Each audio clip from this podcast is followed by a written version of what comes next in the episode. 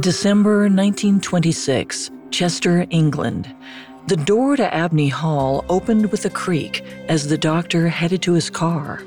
He steeled himself for the crowd of reporters and cameras waiting outside the grounds. This next part was inevitable. Once through the gate, the press flocked around him, hurling questions in his direction. They wanted to know if the doctor's most recent celebrity patient was all right. The doctor told them what he knew. After disappearing for 11 days, she was in good health. But unfortunately, she had no memory of where she'd gone or what she did. Voices overlapped as reporters asked a barrage of follow up questions. Was this about her husband? Would it affect her new book? Why was she hiding under an assumed name? The journalist acted with the same determination as the fictional detective Hercule Poirot. But the doctor didn't have the answers they wanted.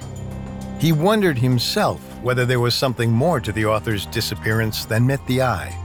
The story seemed like a plot from one of her best selling mysteries, and a lingering thought kept creeping up in the back of his mind. Maybe he was wrong, and Agatha Christie's amnesia really was a red herring.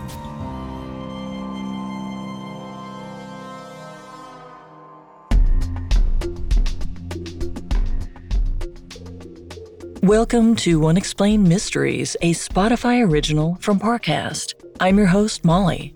And I'm your host, Richard. In life, there's so much we don't know, but in this show, we don't take we don't know for an answer. Every Tuesday and Thursday, we investigate the greatest mysteries of history and life on Earth.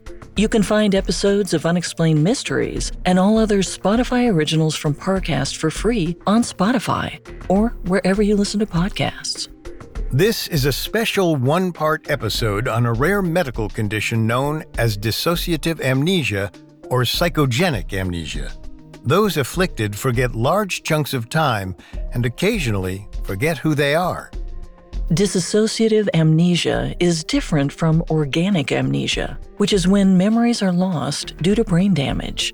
Dissociative amnesia occurs spontaneously with no evident cause. Today, we'll explore the medical condition through its most infamous cases, from mystery novelist Agatha Christie to the man who inspired the Jason Bourne novels and film series.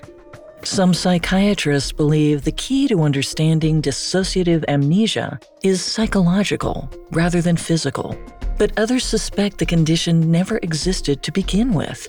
And the famous story of Agatha Christie's missing memories was a hoax. We have all that and more coming up. Stay with us. There's no better feeling than a personal win, and the State Farm Personal Price Plan can help you do just that. Talk to a State Farm agent today to learn how you can bundle and save with the Personal Price Plan. Like a good neighbor, State Farm is there. Prices are based on rating plans that vary by state. Coverage options are selected by the customer. Availability, amount of discounts and savings, and eligibility vary by state.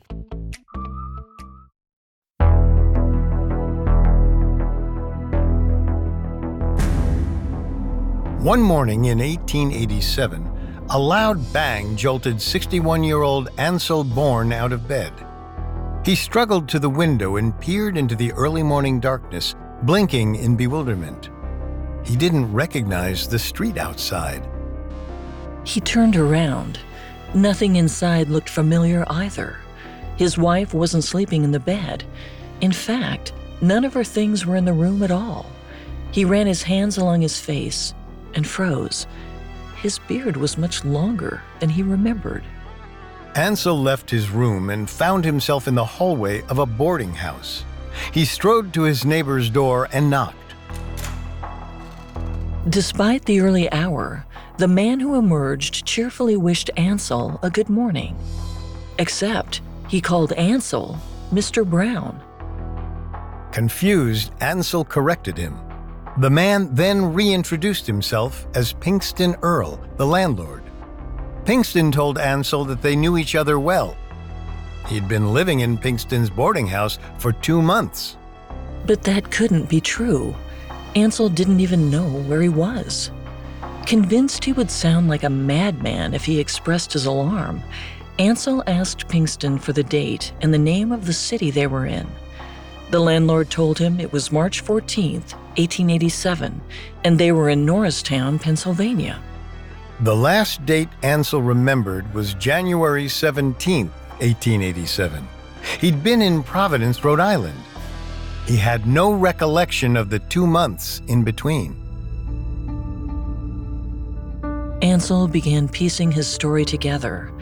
He'd showed up in Norristown six weeks ago using the name Alfred J. Brown. He then opened a general store in the city. Local physicians suggested that Ansel must be suffering from amnesia. But unlike any other known cases, he didn't have any known head trauma. His brain was undamaged. Soon, the people of Norristown learned that the Alfred Brown they'd gotten to know in those two months never existed. He was Ansel Bourne, a carpenter and pastor from Coventry, Rhode Island, a small town located just 12 miles outside of Providence. After consulting medical professionals, Ansel eventually reunited with his family. Newspapers began telling the story of a man who, for two months, believed he was someone else. At the time, doctors knew about amnesia, but they'd never heard a case of someone ever effectively becoming another person. Several psychologists examined Ansel, including Harvard professor William James, the father of modern American psychology. Professor James theorized that if he could hypnotize Ansel Bourne, he might find Alfred Brown hidden somewhere deep within his psyche. In 1890, Professor James lulled Ansel into a trance and began asking him questions. Ansel remembered his birthday, but said he was born in New Hampshire, not Rhode Island. When James asked him if he was Ansel Bourne, Ansel contradicted him, saying that his name was Alfred J. Brown. As Alfred, Ansel spoke with a different speech pattern. He elongated his words with a slight drawl, and the corners of his mouth drew back giving him an aged appearance. Alfred could recount everything that happened during the two months in Norristown. He never explained why he'd moved to Pennsylvania. He only said there'd been trouble behind him and he needed rest.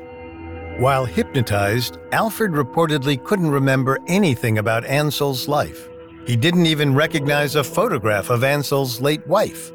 Alfred claimed his own wife had recently died but Ansel's wife had passed away years earlier. Dr. James concluded that two distinct personalities now lived inside Ansel Bourne's head. Though Ansel was the dominant personality, there would be no getting rid of Alfred. Ansel's case was believed to be one of the earliest well documented instances of dissociative amnesia. His story made headlines in the late 19th century and is said to have inspired author Robert Ludlum to name the protagonist of his 1980 spy novel, The Bourne Identity, after Ansel.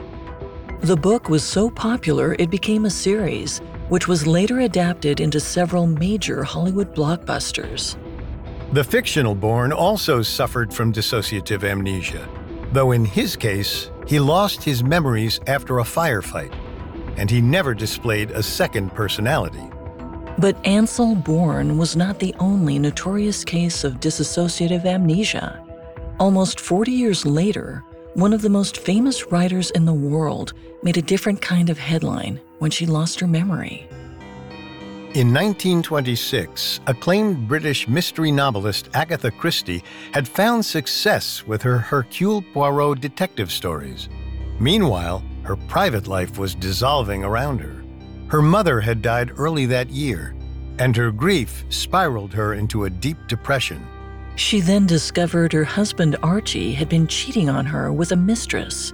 Worse still, he said he was in love with this woman and wanted a divorce.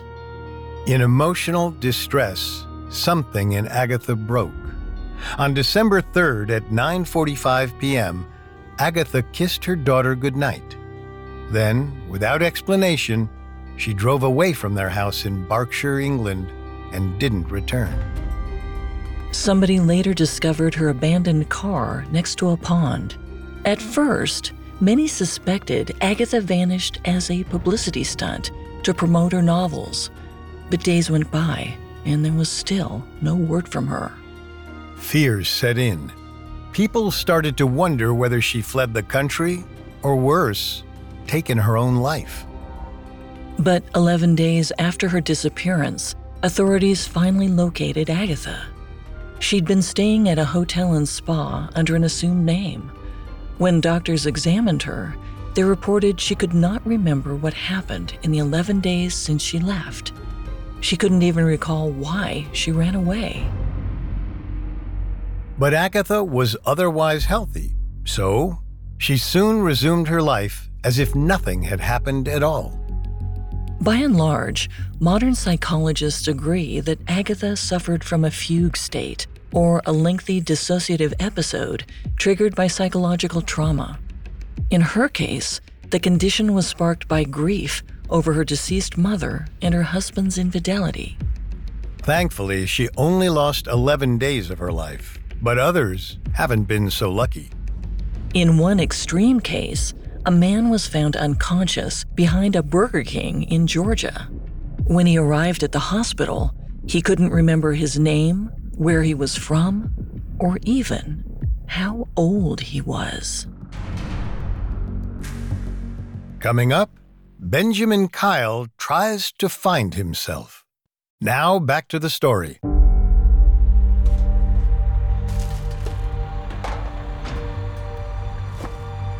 On August 31st, 2004, in Richmond Hill, Georgia, a Burger King employee brought a trash bag out to the dumpster. But when they stepped outside, they discovered an unconscious man nearby.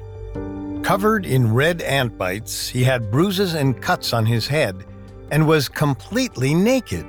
As you can imagine, the employees were alarmed. By the time the police arrived, the mystery man was awake but disoriented. After being questioned, officials learned the man had no memory of who he was, nor how he ended up by the dumpster.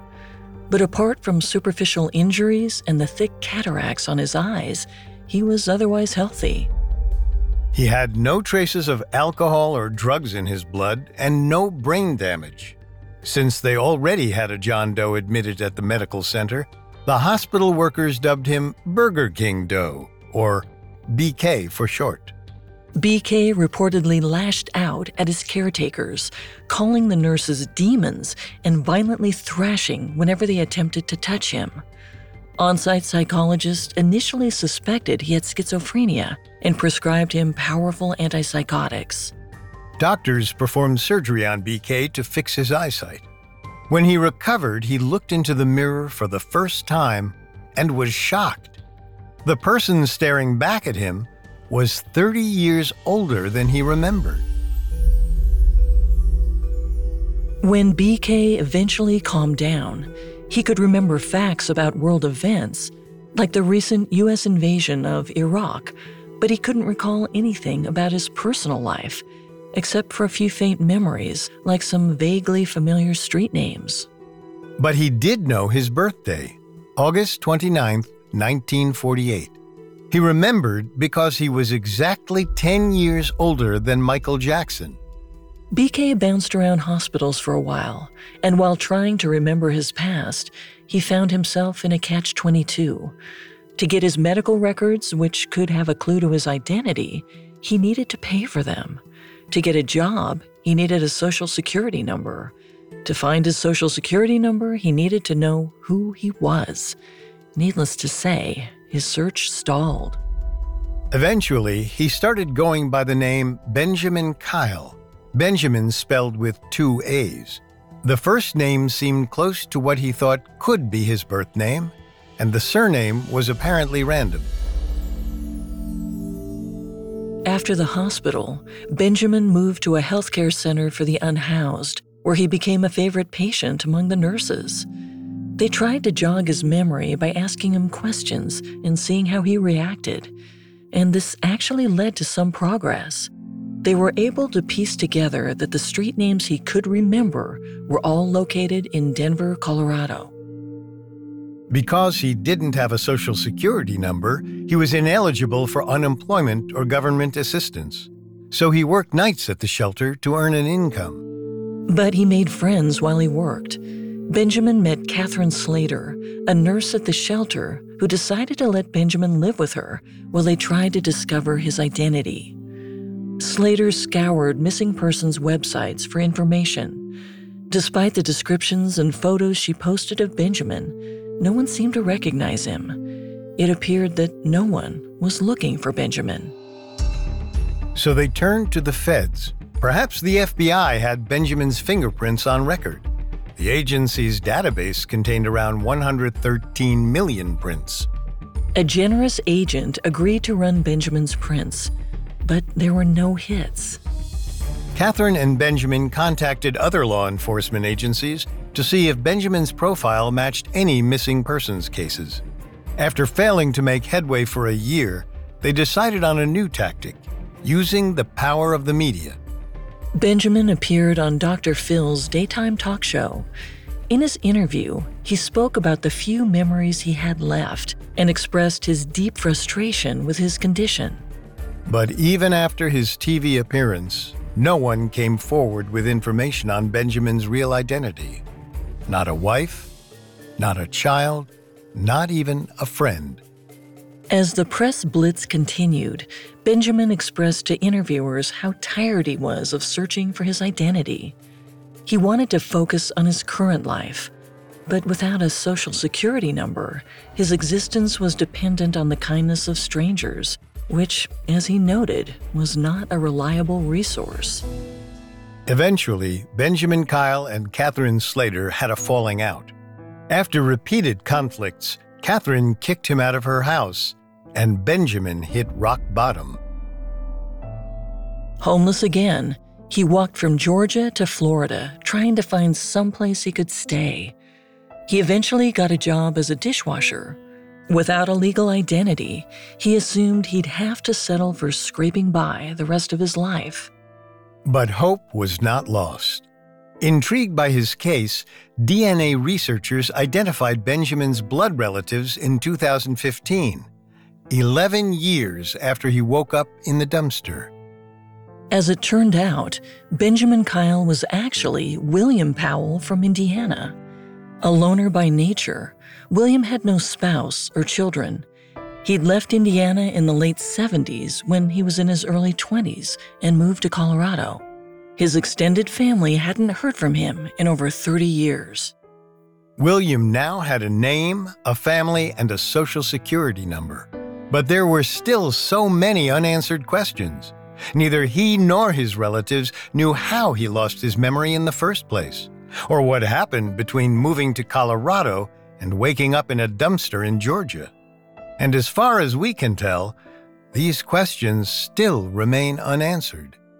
William's condition is an extreme case of dissociative amnesia, but scientists hope that by learning more about how it works, they can discover its cause. As we've mentioned, medical experts believe there are two types of amnesia.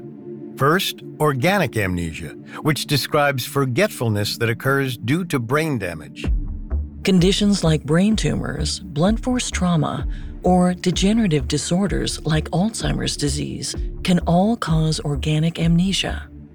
And of course, the second is dissociative amnesia, when a person experiences large gaps in memory but there is nothing physically wrong with their brain. Disassociation, on its own, is a fairly common psychological phenomenon. It happens when your conscious mind detaches from what's going on around you. Picture yourself driving along a familiar road. Your mind wanders as you travel. Perhaps you're thinking about what you're going to make for dinner when you get home. Before you know it, you're pulling into your driveway. You don't remember the minute by minute details of how exactly you got there because your brain didn't keep track. It was focused on what ingredients you needed to make, say, a curry, not the turns in the road. So it didn't record or store any memories of the drive home. Dissociative amnesia follows a similar principle, but instead of losing track of a road, you lose track of much larger swaths of time Sometimes you even forget information which is essential to your identity. There's also a subtype of dissociative amnesia called dissociative fugue. People suffering from dissociative fugue experience fugue states during which they can't access any memories. It usually involves elements of travel or wandering and can last anywhere from hours to years. Though instances of dissociative amnesia are well documented, the diagnosis remains controversial. Many scientists aren't quite sure if there even is a singular cause. Which means we can only theorize based on the records we have. Let's start by examining the first case we discussed Ansel Bourne in 1887. Ansel not only lost his memory, but he reportedly developed another separate personality. This suggests he might not have suffered from amnesia but from an entirely different but equally controversial dissociative condition known as dissociative identity disorder, sometimes known as multiple personality disorder, or shortened to DID. Individuals with DID reportedly develop alternate personas, or alters, and are unable to control which persona dominates their behavior at any given time. Each alter has their own sense of self and may have a name, gender identity, and even age. Alters can also have relationships with each other, sometimes even forming romantic attachments within the same person. Though we don't have time to cover all the possible side effects of DID here, we know that what Ansel Bourne experienced back in 1887 is incredibly similar to modern accounts of DID patients. In a DID system, one alter's experiences may not carry over to another's memory. For example, someone with DID might watch a movie as one alter, but not remember its plot as another. In Ansel's case, he didn't forget two months. He experienced them as an alternate personality. And his trip to Pennsylvania may not have been the first time Ansel disassociated. In October 1857, 30 years before he woke up as Alfred Brown, Ansel was apparently walking outside in Coventry, Rhode Island. Then, suddenly and inexplicably, he was struck with the deep desire to go to church. Ansel wasn't religious, so he shook off the idea. He quite literally thought to himself that he'd rather go deaf, blind, and mute than go to Mass. But just as he formed this thought, the world went dark. Ansel's heart dropped as he realized his imagination had somehow materialized a new reality. He could not see, hear, or speak. Without his senses, he couldn't find his way home. He couldn't even cry out for help. Luckily, a neighbor eventually found Ansel and brought him to the doctor. The next day, Ansel's sight returned, but his hearing and voice didn't. Convinced it was God punishing him, he visited every person he'd ever wronged to atone for his sins. He wrote apologies on slate-boards in chalk. After, he went to church for five straight days. At the final service, the priest read aloud a prayer that Ansel had written. As the priest spoke the words, it was like the clouds just lifted. Ansel could hear and speak again. He had lost his senses for almost a week, and now it seemed, much like St. Paul in the Bible, he'd been healed by divine providence. This revelation led Ansel to live a more spiritual, generous life, but it might not have been divine intervention that returned his senses. Medical experts believe this was likely an early dissociative episode. Some people with DID experience such sharp contrast in their alters, they have different physical senses depending on which personality is in control. For instance, ophthalmologists have detected that two alters of the same person may have different prescriptions for sight, as in, one might need glasses and another might not. Ansel experienced similar shifts during his fugue state in 1887, when, as Alfred Brown, he didn't recognize pictures of his wife. It's likely Ansel didn't have dissociative amnesia, but DID. So he didn't lose his memories per se, they merely lived in another part of his consciousness. However, there's no evidence that Agatha Christie or William Powell suffered from DID, and neither of them had any history of neurodegenerative conditions like Alzheimer's or dementia. According to some skeptics, this is proof that dissociative amnesia doesn't exist, meaning Agatha Christie and William Powell faked their conditions. Coming up, we'll find out who's telling the truth. Now, back to the story.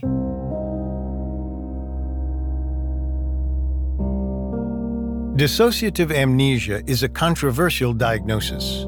Since there is no known scientific cause for the memory loss, some believe those who claim to suffer from dissociative amnesia or dissociative fugue are lying. Skeptics point to other instances of people faking mental illness as evidence. For example, the now famous case of Shirley Mason. Shirley was a student with a traumatic past who lived in New York City in the 60s. While living in the city, she received treatment from psychologist Dr. Connie Wilbur and developed an unhealthy attachment. Dr. Wilbur had previously expressed interest in studying DID. So when Shirley felt she wasn't getting enough care from Dr. Wilbur, she invented multiple personalities. Dr. Wilbur was fascinated and even helped publish a book on Shirley's case. The book, called Sybil, was an international success and raised awareness of DID internationally. Almost overnight, the number of reported cases of DID skyrocketed. The book was even adapted into a made for TV movie starring Sally Field. At the time, nobody knew the story was based on a lie. Shirley eventually confessed that she'd invented her stories of multiple personalities to receive the kind of psychological attention she'd been craving. Now, it's important to note that those who fake mental illnesses are, for the most part, an anomaly. The vast majority of people who seek treatment for psychological disorders have no ulterior motives. Much like how, as a society, we accept that people can lie about having the common cold or the flu to avoid work or other obligations, but they are no less real. That said, cases like Shirley's are precisely why some people doubt the existence of dissociative amnesia and DID. And belief is made even harder by the fact that there's no physical evidence that we know of to explain their existence. The burden of proof falls on the patient's experiences and personal accounts. And it doesn't help that for a long time, scientists believed DID was a misdiagnosis of borderline personality disorder. For these reasons and more, there's a stigma around dissociative disorders. And unfortunately, the people it hurts most are the ones searching for help. For example, when Agatha Christie and William Powell claimed they suffered from amnesia, they were both accused of making it up. Agatha was a public figure when she disappeared. Many suspect she ran away to find solace, away from her fractured marriage and the pressures of fame. In her autobiography, Agatha never referenced her 11 day long memory gap. So some believe that she didn't actually suffer from a fugue state and merely used amnesia as a cover story to distract the press from her divorce scandal. But this was probably tabloid hearsay. And if she wanted to distract the press from her turbulent personal life, she failed. Her disappearance only magnified her marital troubles. According to Agatha's doctor, she legitimately couldn't remember anything and they were convinced she was telling the truth, which means Agatha either proved to them she had dissociative amnesia or somehow convinced medical professionals to lie for her. Agatha was a young woman struggling with her new celebrity status. It's doubtful she could have influenced the doctors to make up a story, and her divorce was public knowledge, so there was no real reason to hide it. Almost 80 years later, people harbored similar doubts about Benjamin Kyle, aka William Powell. He had no memory of his life from the early 70s to 2004, but he still knew about President George W. Bush and the Iraq War. This inconsistency made it seem like he was hiding something. But if you look closely at his life, lying seems unlikely. If William truly was hiding from something, it must have been life threatening. Otherwise, it's doubtful he'd voluntarily put himself through a series of homeless shelters, relying on the charity of others to scrape by. And of course, he went on Dr. Phil. If William was using dissociative amnesia as a cover story to run away from his past, it doesn't make sense that he would seek out publicity.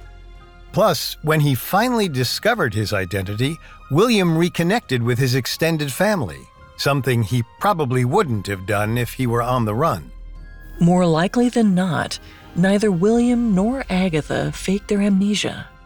They both suffered from some kind of memory loss. We just don't know how their memories went missing in the first place. Only roughly 1% of men and 2.6% of women ever experience dissociative amnesia. For obvious reasons, organic amnesia is much easier to distinguish. Scientists can point to brain damage, and dissociative is much harder to research. However, some scientists theorize there isn't actually a difference between the two. Perhaps dissociative amnesia is organic amnesia. As the theory goes, in cases categorized as dissociative amnesia, there is actually brain damage, but it's near imperceptible. Tiny amounts of damage at the cellular level cause large scale memory loss. Essentially, it's the cerebral equivalent of tiny pebbles causing an avalanche. Unfortunately, there's no way to verify this theory. And many scientists don't believe it's possible because, unlike organic amnesia, dissociative amnesia is often reversible, meaning patients can sometimes recover their missing memories. The current consensus from psychiatrists is that dissociative amnesia stems not from physical trauma, but overwhelming psychological stress. Over the years, multiple studies have identified links between stress and adverse health effects, including memory issues. These lab tests demonstrate that under significant duress, the brain doesn't retain information effectively. With this in mind, it's unsurprising that extreme levels of stress could lead to amnesia. Unfortunately, human brains vary wildly depending on hormone levels, genetics, and background. So there is no way to measure how much stress it would take to cause dissociative amnesia in any given person. For Agatha Christie, her fame, the tragedy of losing a parent, the heartbreak of betrayal, the impending specter of divorce, and the pressure of celebrity all overwhelmed her psyche. So her brain decided to take a holiday, possibly to spare her from pain. Unfortunately, we don't know enough to say whether the same is true for William Powell, which is the major problem doctors keep running into. There isn't enough information. Modern medical science still has a long way to go to fully comprehend the effects of stress on the brain. Perhaps one day, we'll understand how dissociation happens. Maybe we'll even be able to restore lost memories. And when that day comes, we hope you'll be able to remember this episode fondly.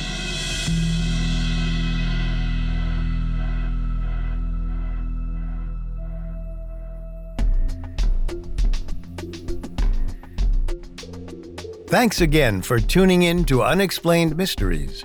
We will be back next time with a new episode. For more information on dissociative amnesia, amongst the many sources we used, we found Dissociative Amnesia and Dissociative Fugue by Richard J. Loewenstein extremely helpful to our research. You can find all episodes of Unexplained Mysteries and all other Spotify originals from Parcast for free on Spotify. See you next time. And remember, never take We Don't Know for an answer. Unexplained Mysteries is a Spotify original from Parcast. It is executive produced by Max and Ron Cutler, Sound design by Michael Motion, with production assistance by Ron Shapiro, Carly Madden, and Travis Clark. This episode of Unexplained Mysteries was written by Matthew Teamstra, with writing assistance by Molly Quinlan and Connor Sampson, fact checking by Cara Mackerline, and research by Bradley Klein. Unexplained Mysteries stars Molly Brandenburg and Richard Rossner.